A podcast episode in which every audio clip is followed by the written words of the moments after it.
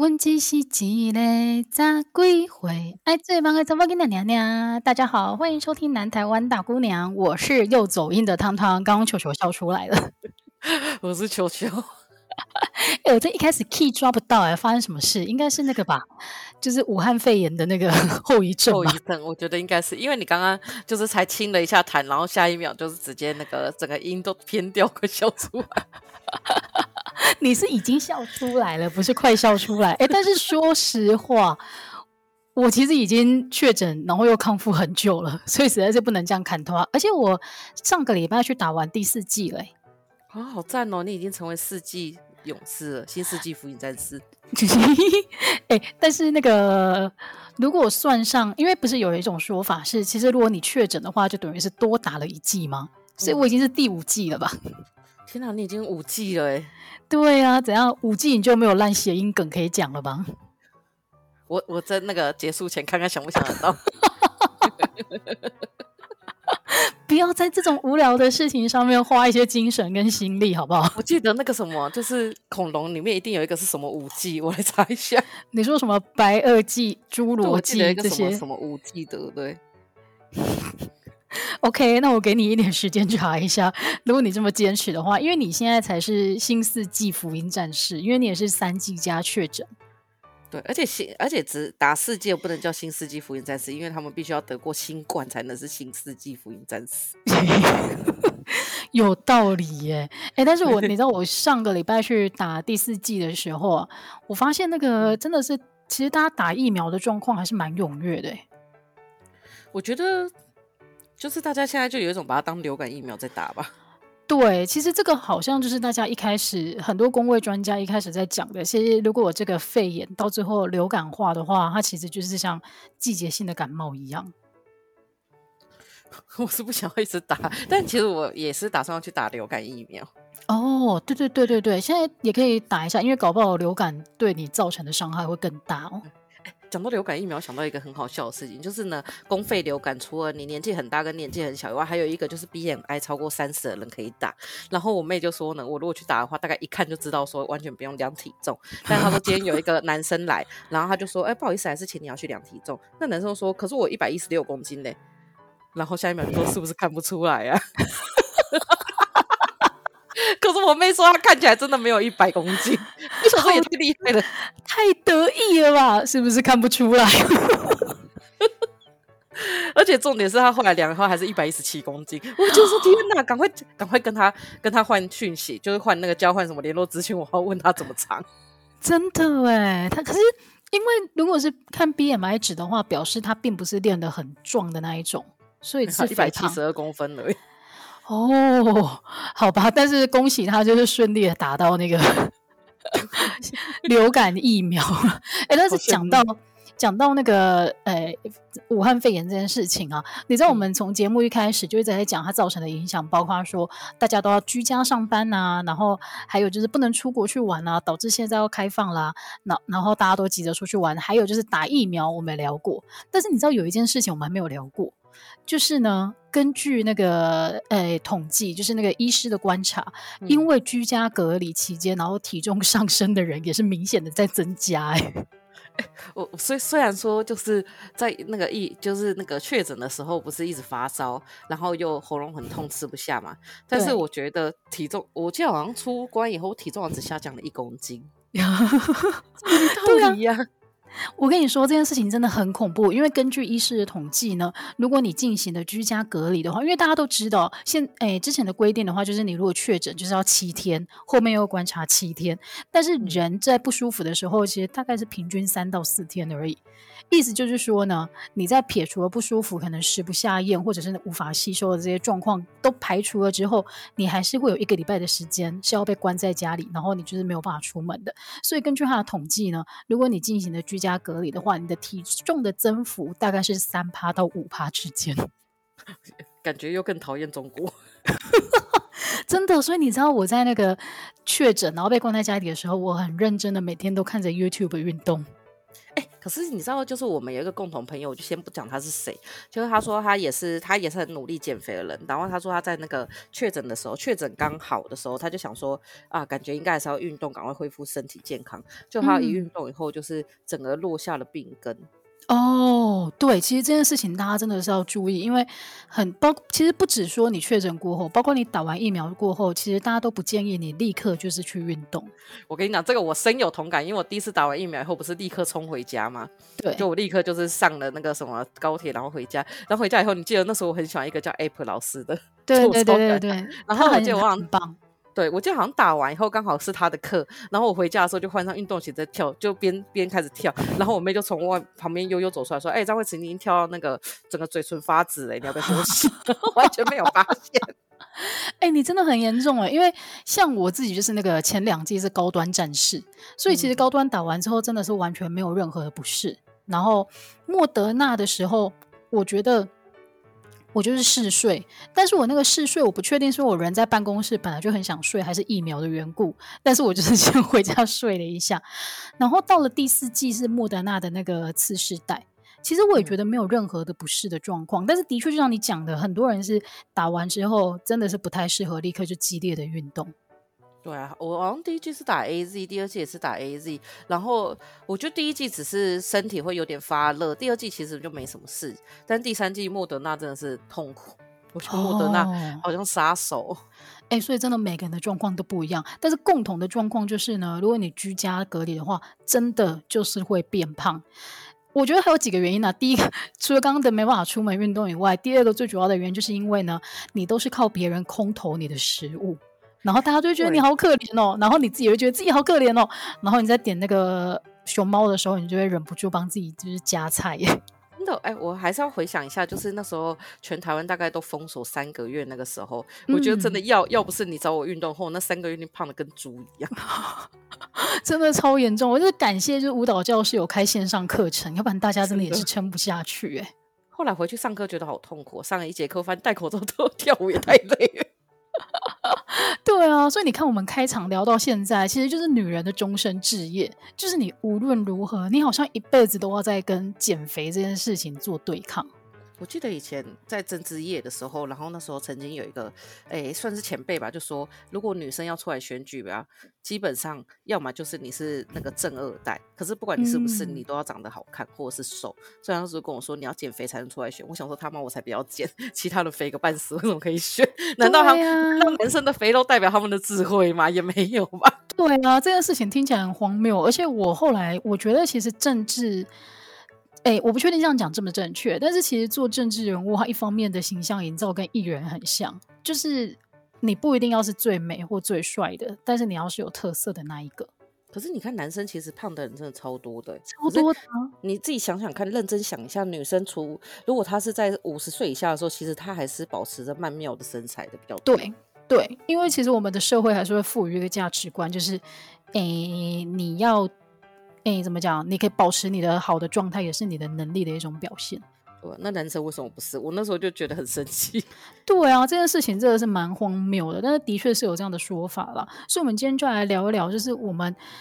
两个曾经有听过哪一些超级荒谬的减肥方式，以及我们两个自己亲身有经历过减肥，我觉得这个真的是太多太多。我们不讲正确的那些什么少吃多运动这些正确的，我们在听一些荒谬的。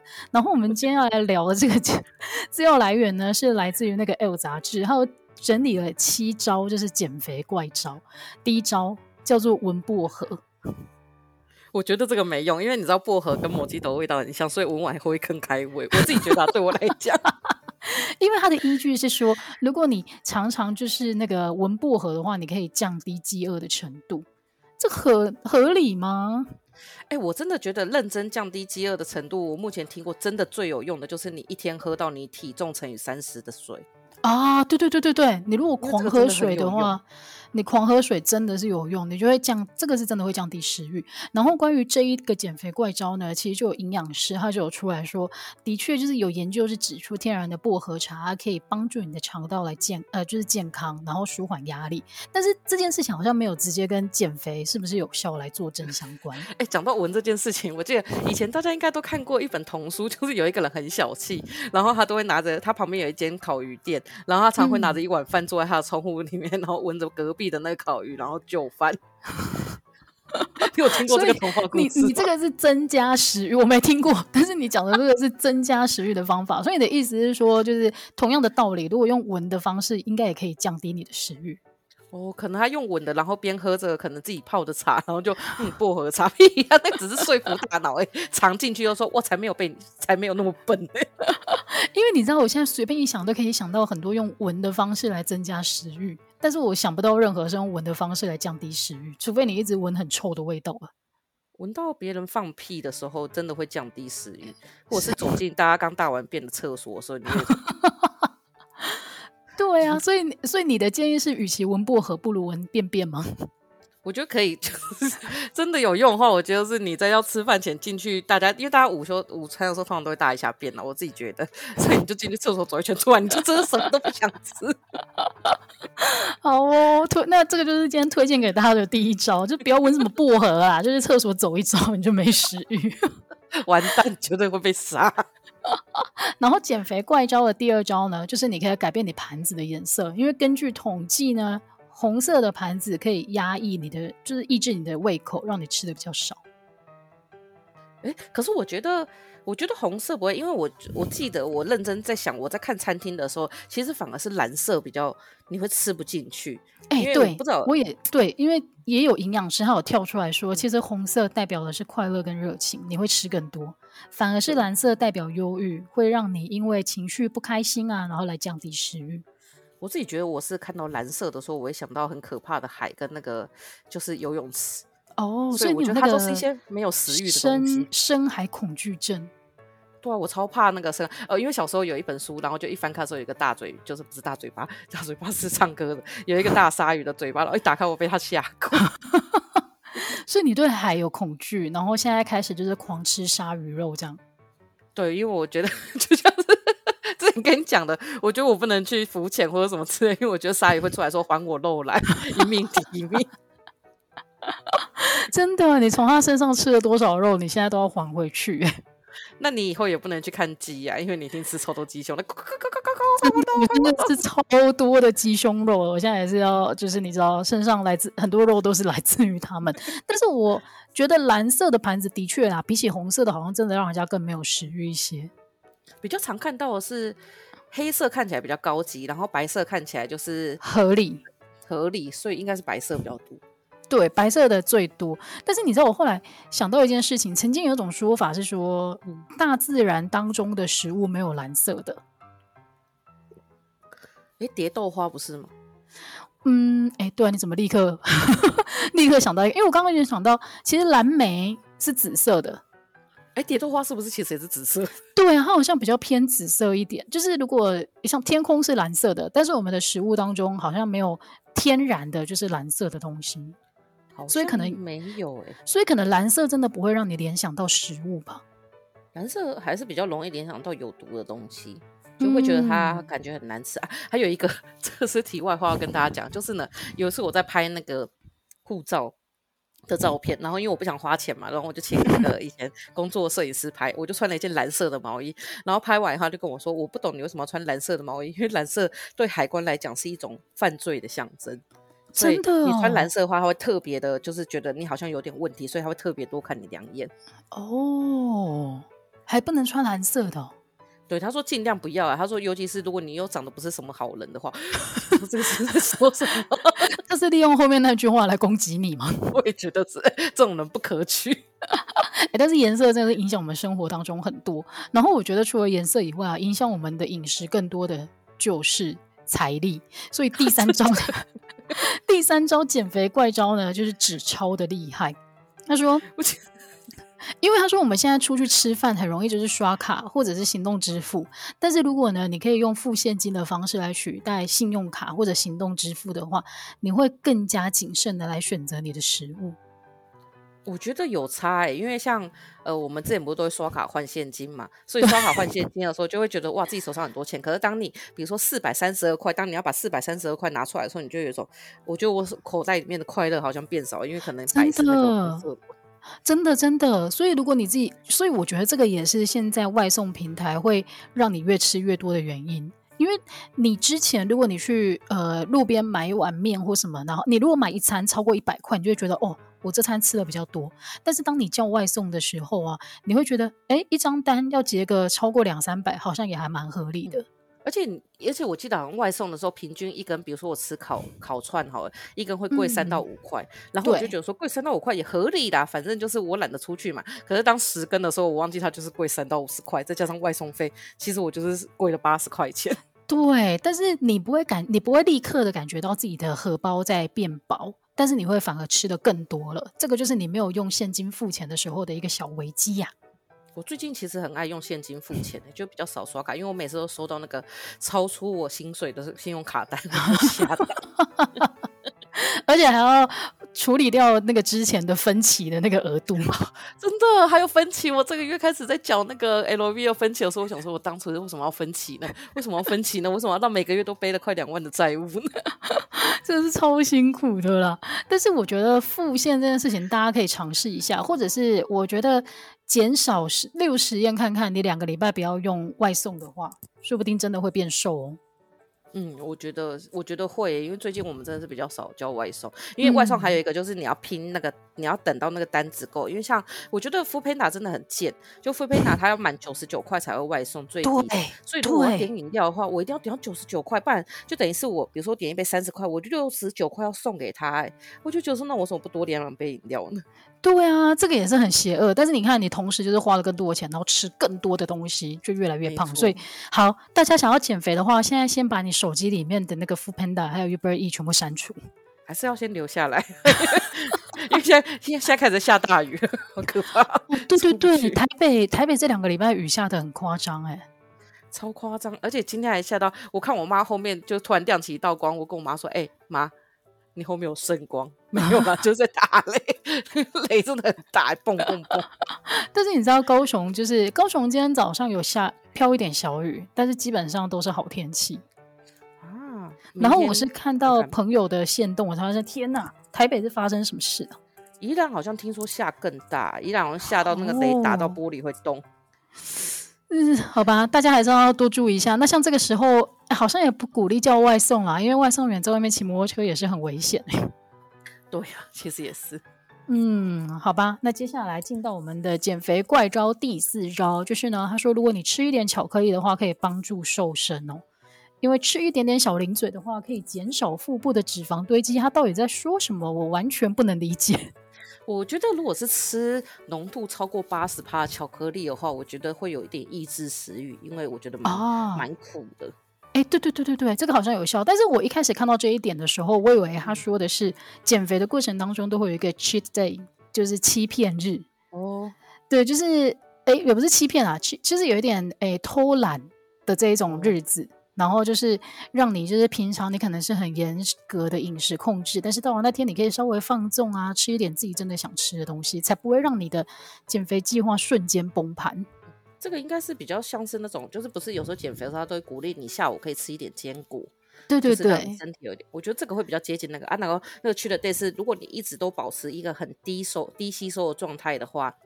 他你的身体就会自然而然觉得说你不需要那么多热量，所以你必须要有一天去骗他说哦，哦没有没有没有，其实前面都都都不是一个正常的，我大概一个礼拜就会断一次，这是之前去上营养课的时候讲的哦。对，我就是一个会花钱去上营养课的人。但我觉得你学到的这个非常的有效哎、欸。天哪，是不是应该也开一个就营养小教室，然后就是一一身就是一身肥肉出去，大家想说凭什么教？跟你说，就是理论跟实践是不一样的。但是你刚刚讲的这个就很有理论基础啊，就是你平常都是属于一个很低摄取的状态的时候，你的身体还以为它只需要这些嘞，结果你还需要，结果你就特别安排一天是提醒他说，没有没有没有，其实我平常那样在做是在减肥。对。我觉得是蛮有用的。哦，但这个蛮有趣的，而且我题外话讲一下，因为你知道我小侄子啊，他现在就是大概两岁。半到三岁之间，嗯，然后我们一直灌输他一个观念，就是说你要五岁才可以吃巧克力，因为小朋友真的太小，不能吃巧克力，所以他就一直谨记着自己五岁的时候可以吃巧克力。然后那天就跟我妹在聊说，哎，我们要不要在他五岁的时候给他吃一个八十趴的，然后他从此以后就会觉得巧克力是难吃的东西。我觉得可以，说 真的吗？应该问过医生吧？因为你知道我们小时候啊，会很喜欢吃巧克力，其实吃的都是巧克力牛奶。就是大波路巧克力啊，那种、啊、对对对，那种并不是那种纯呃很纯的那种什么七十趴八十趴的巧克力，我们在吃的其实都是糖分。欸、可是我觉得你们这样算好了，因为像我朋友跟另外一个朋友，他们小孩他们是严格坚持，他们到国中才能吃。这个是有医学根据的吗？因为五岁好像是有医学根据的、欸。我记得好像像我男朋友给他女儿就十二岁，他说因为到十二岁前大脑都还有在发育，我不知道在发育什么东西，哦、因为我就十二岁前我们的大脑都已经很好了。好吧，那这个就是见仁见智啊，就是你知道别人的育儿，我们是不方便参与的。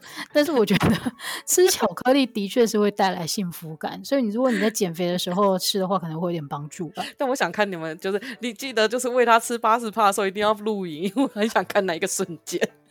他应该从此会觉得我不要吃巧克力，巧克力不好吃，好像很赞。然后再来呢是减肥怪招第五招，就是。跟你的房间的温度有关，就是根据研究啊，如果你在睡觉的时候把房间的温度调低的话，也可以减肥，诶，也可以帮忙减重。因为他说，例如说你在室温二十三度和在室温十八度的时候相比呢，比较低的那个温度，它可以燃烧多百分之七的热量。可是你都开始六度了。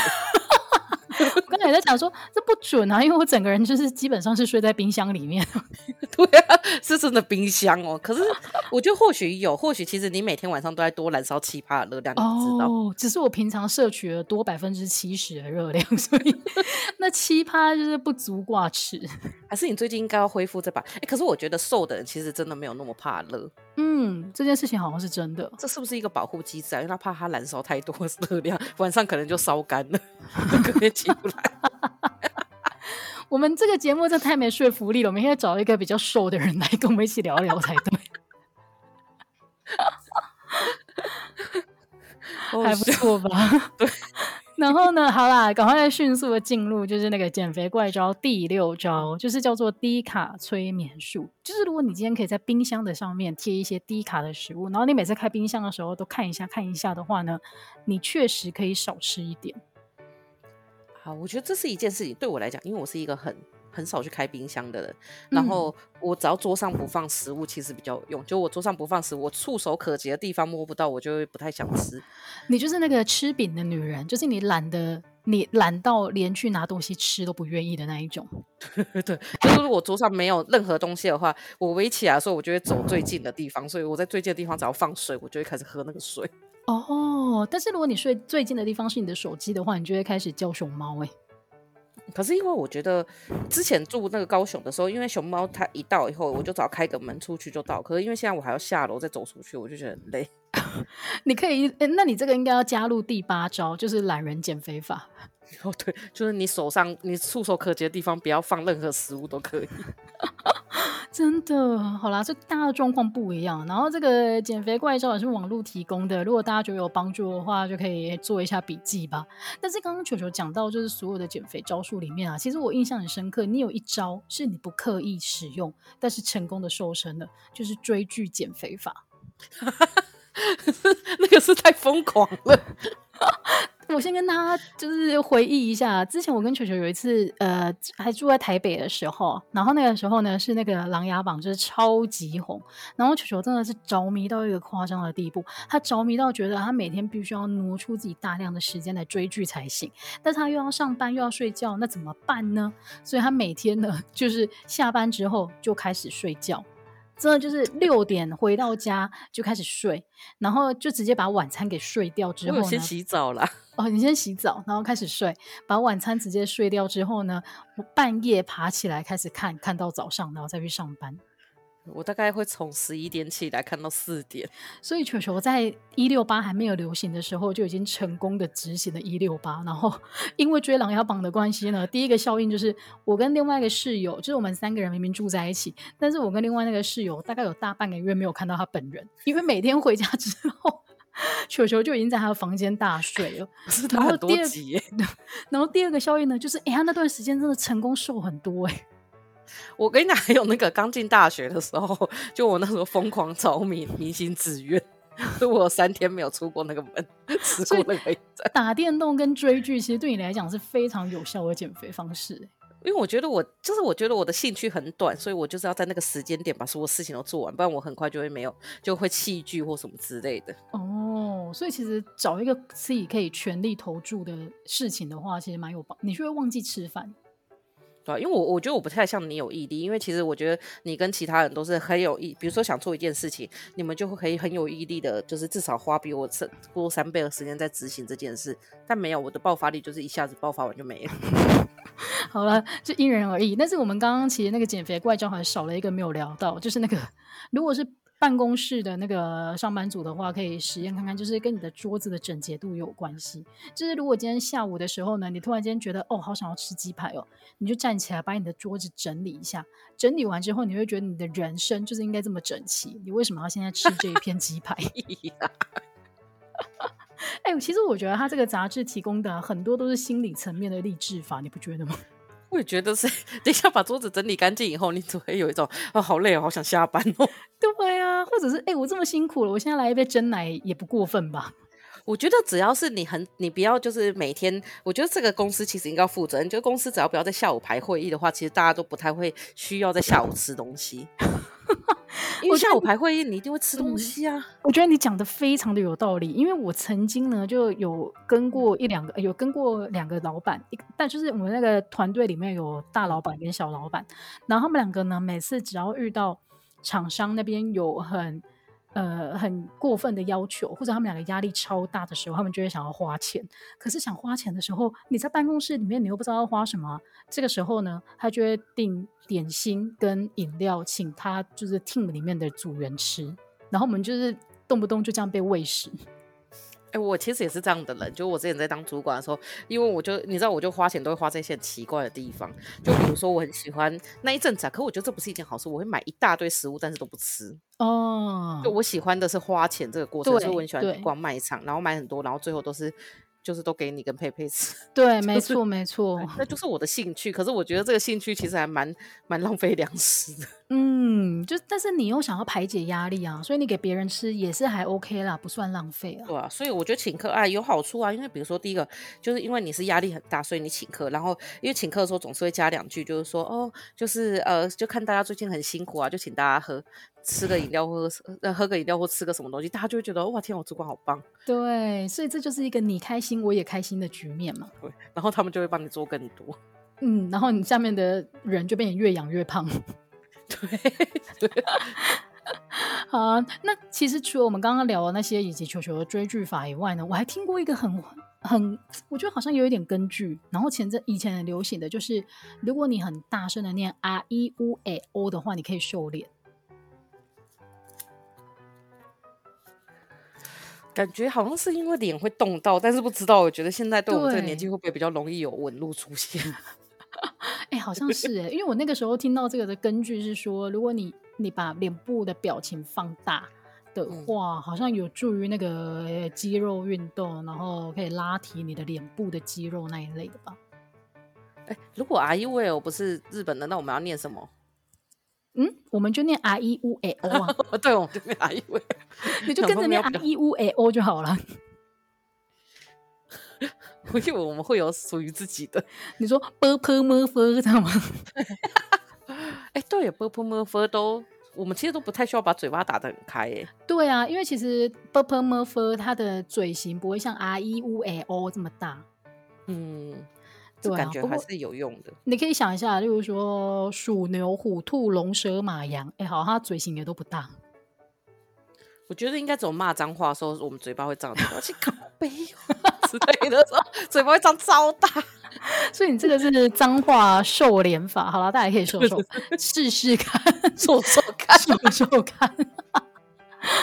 啊，那另外还有一个也是很荒谬，叫做咖啡豆瘦身法。哎，大家以为是要鼓励你喝美式吗？不是哦，他说他有四个步骤。第一个是你要把三十，你要把三十克的咖啡豆握在手里，然后右手向上急速的撒出来。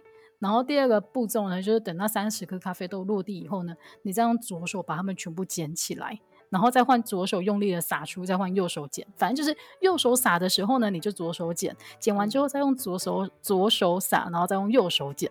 然后这个动作做三十次，你就会瘦。不是，我觉得比较像复健，而且我觉得刚刚在念那一段根本就是绕口令嘛。你看，你先丢，你先不要再讲哪里好。你在家里这样丢，可能最后你要靠扫地机器人才救得出来，你根本找不到十字刻在哪里。但是应该就是你那个过程，因为你要去蹲，然后又要站起来，应该就是在有稍微运动一下吧。嗯，应该是会有啦。但我觉得可以，可能比如说六七十岁再来做这个动作。而且你可能 原本有三十颗咖啡豆在手上，然后你捡了几次之后，默默的变成二十颗，因为有几颗已经滚到你们家的家具下面了。然后等到年底再大扫除的时候，你就会发现哇，就是滚出一盒。然后另外呢，还有一个很久以前很流行的叫做保鲜膜减肥法。你有听过？听过，我听过。对，这个这个我发现好像就是知名度还蛮高的。然后那个时候我还有听过有人就是会封保鲜膜之前还在肚子上面，例如你想要瘦肚子的话，还要在上面先抹辣椒酱。对对对，因为他说这样会促进排汗。但是我之前这样试，就肚子痒到要去看医生。哦，所以你 真的试过？以前就有啊，还有那种穿着雨衣去跑步啊，跟惨死掉也脱水，而且是穿轻便雨衣，超湿。哎、欸，穿着雨衣真的没办法哎、欸。对呀、啊，可是我觉得他就是很多就是那种让你排汗的啊，但是他没有，就是他其实没有跟你说你排完汗以后要干嘛，就很直。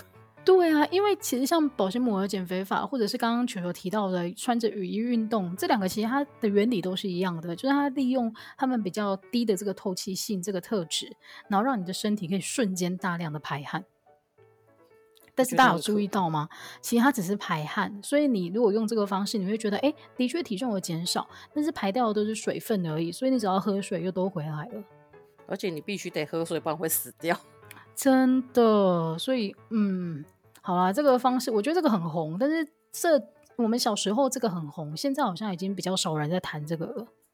小时候还有很红的那个啊，我妈还有煮过巫婆汤给我们喝，诶，很小的时候，因为她自己要减肥，那是什么？巫婆汤里面就是。就是它里面会放什么洋葱、马铃薯，然后高丽菜什么之类，番茄，然后煮完以后里面的料是不能吃的。你第一餐只能先喝汤，然后再加牛肉，然后什么再加猪肉，然后最后一次就是加水果，然后最后一天就是才能吃里面的料，然后再要吃七天。所以那些料你都不去吃，然后直到第七天才吃那些料。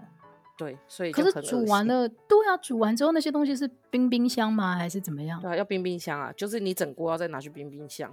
哦，而且它是循序渐进的，所以你例如说你礼拜一先煮了一锅，里面放的是呃青菜，就是番茄啊什么青菜这些的，然后你们那一锅就是一直煮。哦哦，但是你们只第一天只喝汤。就是会喝汤，然后配牛肉，然后还有喝汤配鸡肉，还有喝汤配什么？反正它就是你一定要喝那个汤哦。但是就是会配不同的东西，还有配饼干的，配水果的。但你觉得？但我觉得，如果听你这样说，喝汤配肉好像还蛮合理的，因为就是蛋白质啊，你们没有淀粉。对啊，所以后来我觉得其实只是因为他一开始就叫你喝这个汤，然后你就会觉得饱，嗯、然后你再吃那东西，但实际上还是饿，就跟那个马街七天减肥法是一样的。真的，真的，他有几餐很可怕。真的真的，我不知道大家有没有收过这种菜单，就是像他们都会说这个是马街医院开的营养师开的，然后这个是龙总的营养师开的，然后上面就是规定你七天的三餐要吃哪些东西，然后你一开始看的时候就觉得哎还不错啊，列蛮多的，可是你就会发现它其中的几天是，例如说这一餐你只有一杯豆浆跟两片苏打饼。对，后后来我因为我之前真的有去看医生嘛，我去万方医院报那个减肥班，嗯、然后他就说，他们就说那种菜单根本就不合理。对啊，其实我觉得那个对身体来讲都是太激烈了，但是它的一个原则都是减糖啊。但是啊，因为你知道我本身是一个极度热爱淀粉类食物的人。对呀、啊，我觉得对我来讲超困难的，就是我的饮食里面好像可以不需要肉，但是你要叫我完全没有那个淀粉，真的好困难。可是减肥就需要肉，因为我最近在看的是中医，然后我觉得、嗯、哦，看中医那个真的很累，因为我觉得吃药什么都算了，因为我还蛮喜欢吃中药，因为我觉得它那个会有点干干，但是他就是他就说早餐要吃到一个拳头的肉，或是吃两颗蛋。然后中午要吃到，反正中午要吃到两块的肉。然后我就刚刚说，可是我觉得吃肉其实你要在外面找肉很麻烦，就是找到那种要量足的肉很麻烦。我就刚刚说，那可不可以吃四颗蛋来解决？然后就医生就说不行，因为他说其实蛋的蛋白质含量没有那么高。然后再加上一天真的不能吃到六颗蛋，真的，所以我觉得我光要找那个就很困难了。然后你就发现你要一直吃那个肉，然后你要找到肉跟吃肉其实会很痛，但是吃肉真的是下午比较不饿。哎、欸，你知道人家说你在煮减肥餐的时候啊，你其实会觉得鸡肉是一个至少是有味道的东西，所以你会想吃。嗯、但是我们自己煮鸡肉其实很难煮到就是它 juicy，通常都会煮的很柴。除非你是就是要去那个买那种人家熟成低温，哎，那个叫什么舒肥？舒肥的。对，我后来发现，现在网络上超多在卖那种舒肥，然后他可能一次就是卖你六十片或三十片。然后因为那个，其实我后来才发现啊，它是舒肥，而且调味过的，所以是好吃。再来就是，就算调味过，它热量也不会很高啊。因为像一百克调味过的鸡胸肉，它的热量也大概都在一百一、一百二而已，一整块。哎，你有吃过那种健康便当吗？就是那种什么？就是 Miss Energy 啊，或者是那个就是给力餐盒那种，它就是一大个餐。我没有吃过，我没有吃过有品牌的，但是现在路边还蛮流行，就是它是标榜它是那个减糖的餐盒。其实我觉得那个吃起来还蛮，就是它，我觉得吃起来蛮累的，就是哦，因为它我不知道为什么它每一个的便当的热量都可以控制在五百以下，嗯，然后它就会有很多，就是它饭还是会饱，然后再就是我觉得因为它上面的菜都是充满着需要咀嚼的，所以吃到最后我就觉得很累。就是对，因为嘴巴很酸，不想吃。咀嚼好像是一个重点，因为我曾经听人家说过，芹菜啊，像芹菜，因为很以前的人很流行就是吃芹菜减肥。啊、为什么？对，对对，因为他说芹菜本身就是零热量，然后你在咀嚼的过程当中还会消耗热量，所以其实你吃芹菜的话，你的热量是负的。我之前还有听过那种，他们说就是以前原始人之所以就是会吃要需要很吃很大量的蔬菜的原因，就是因为那个蔬菜热量都很低，但他们需要的就是要燃烧那个，就是你吃生菜进去，它要把它，我不知道我不知道这里是什么，就是你要消化它要加热，反正就是你要溶解它需要热量嘛，所以你吃越多，它其实消化的就越多，所以反而它就吃生菜才会有助于减肥，然后那时候深信不疑。嗯哎、欸，可是我相信这个，因为我我不是听到生菜版本，但是我是听到生肉版本的。就是之前也有研究说，原始人就是在那个已知用火之前的原始人，他们都非常的瘦的原因，是因为当你吃生食进去的时候，你的身体需要燃烧更多的热量才能消化掉它，所以吃生肉好像真的是比吃熟的肉来的，哎、欸，如果你想减肥的话，效果应该是更好的。像日本人不是应该都蛮瘦吗？他们不是吃很多那个生鱼片？生鱼片，对啊。但是因为生鱼片，你吃生鱼片的同时，你还会吃下面那一个寿司的饭啊。对对 对啊，所以应该还是没办法减肥。但是你刚刚讲的就是吃生食这件事情，的确是好像来的，你的身体的确是要付出更多的热量，比起你吃熟食。我觉得这个就很有趣，因为如果以中医来讲的话，中医是不希望你吃生的东西，他希望你吃的东西至少都要是煮过的。嗯、然后，可是我觉得就是生生就是那个中医跟西医就有不同的东西啊，就是西医可能他会鼓励你说啊，你早上可以喝一杯黑咖啡啊什么之类的，然后帮助脂肪燃烧。可是对中医来讲，他就觉得说这个东西它对脂肪燃烧没有什么太大的益处，你还是吃肉什么之类的。所以我就觉得，哦、如果你要两个并行的话，你就会觉得你吃的东西上面好像会。就有点尴尬，不知道自己要应该要吃什么，所以你可能就要选择一个吧。因为其实像我之前大学的时候，也曾经就是看过中医减肥，然后那个时候呢，他就是每三个礼拜就要复诊一次，然后他就会开那个药粉给你，而且他没有健保给付，所以他超贵的，然后超贵。对，然后呢，我后来发现啊，其实除了我后来发现这个没有对我来讲没有效，因为他有跟你说，嗯、你其实除了吃这个药粉以外啊，你还要配合他规定的生活作息，例如说什么哦，一周运动三次以上啊，然后什么诶，吃饭的顺序先吃菜，然后再喝汤，再吃肉，嗯、最后再吃淀粉这一类的。然后其实呢，我看他那个规定的那个作息啊，我都觉得。如果我做得到这些的话，就算我不吃你这个药粉，我也可以减肥成功。真的，真的，我觉得真的是，就是就是因为实在是规定太多了。对，或者是你会觉得你规定的这些其实都是大家都知道的道理啊。但是，但是如果大家都知道的道理，大家也都做得到的话，世界上就没有胖子了。但我说真的，我觉得少吃多动的少吃真的是很重要，它比多动还要重要很多。嗯嗯嗯，因为人家。人家说你在减肥的过程当中，其实运动是占三成而已，你主要的七成还是来自于你的饮食控制。而且像我之前啊，还有一个就是，我觉得是之前在减肥的时候我遇到，就是我发现，也就是如果你中午吃的淀粉比较少的话，甚至因为我那时候有有一阵子是中午完全没有吃淀粉，我就把它都集中在早上吃，就是你下午真的会比较不容易睡着。哦，哎、欸，我觉得你讲的这个跟减肥比较无关，但是真的有道理。因为我之前就跟我同事研究过，我们说，哎、欸，你看那个欧洲人啊，他们都没有在午睡的，但是你就觉得他们整个下午精神也不像我们。我们就是如果没有午睡的话，你下午精神就会很差。后来人家就有说，因为他们的午餐是吃的非常的简单的，他们有淀粉，但是可能就是三明治，然后配生菜，不像我们就是真的会吃一碗白饭啊，或者是很就是那个。升糖指数很高的食物，所以对他们来讲，他们的身体不太需要消化热量，在消化这些，哎，不太需要把力气花在消耗热量这件事情上面。嗯，所以不知道，我觉得中午不吃淀粉，下午精神真的会比较好。真的，这个是真的，实际上有，我觉得有感觉的。对，然后另外一个实际上我自己觉得有感觉的啊，就是我以前呢、啊、都听人家说，你吃饭的方式应该是要倒三角形的。就是你的早餐要吃的很多很饱，然后中午的时候就是减少，嗯、晚餐的时候就是越少越好。就是你每天的进食量应该是一个倒三角形。嗯、但是后来啊，我有一次跟一个，就是我四月初的时候去医院做体检，然后体检的最后一个阶段就是会有一个营养师时间，你可以跟他聊一聊这样子。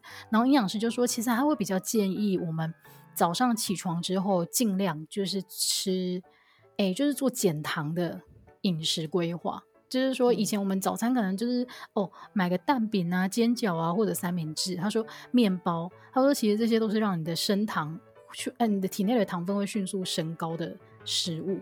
其实我们早餐因为刚起床，你应该就是例如说摄取一些豆浆啊，然后青菜啊，然后鸡胸肉啊这一些，就是让你不要一早起来之后，你的糖分就立刻升很高，然后反而把淀粉留到午餐再吃。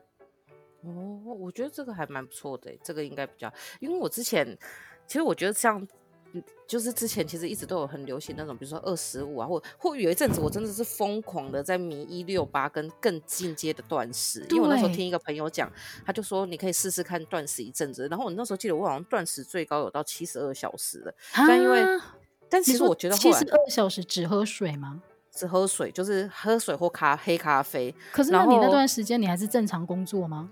对，我跟你讲，就他真的是第一天你会很饿，然后第二天开始你觉得毫无毫不饿，然后第三天因为我出车祸，然后头晕，我有脑震荡，但是后来因为第三天刚好是七十二小时后，我就吃了一个东西，发现哎不晕了，其实我是血糖太低，好可怕哦。我觉得，我觉得做这种事情还是要循序渐进，就是应该要先四十八小时，他说可以让你清一下肠胃，然后再到七十二小时。哦。可我觉得那一阵子因为。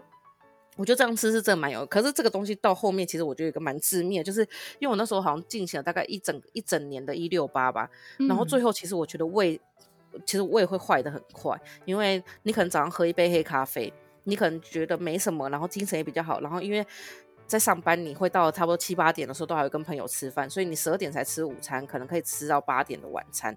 但是我觉得，因为你前面一出来的时候，你的胃其实都没有东西可以消化，所以其实你包括思考什么都会比别人缓慢。可是我觉得这个是一年后你就开始发现你的胃会开始出问题，嗯、所以我就后来就包括紧张啊，然后压力很大，然后到现在我都还是有很严重的胃食道逆流。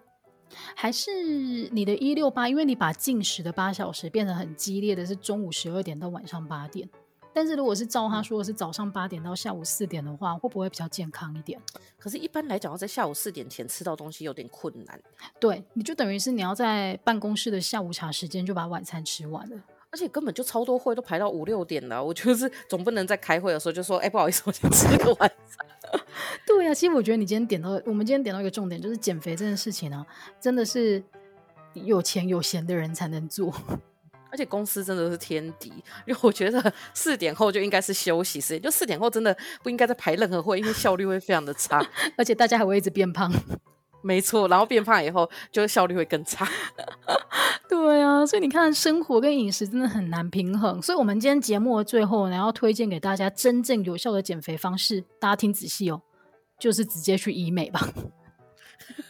哎、欸，医美有一次，因为我表姐在医美工作，然后有一次呢，就是她，我们就跟她见面，然后你知道见面的时候都会勾肩搭背嘛，然后我表姐说等一下不要碰我，我说是什么？她说我偷偷去抽脂，哦，很痛，但是很有用，是是但是是不是超有效？所以如果我真的觉得没有什么绝对有效的方式啊，唯一一个有效的方式就是直接去抽脂，或者是你已经收到最后有些地方说不出下来的时候就去抽脂。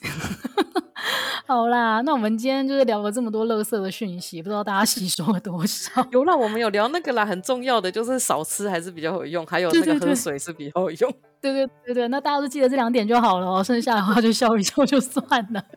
感谢大家今天的收听，我们节目就到这边喽，下个礼拜再见，拜拜，拜拜。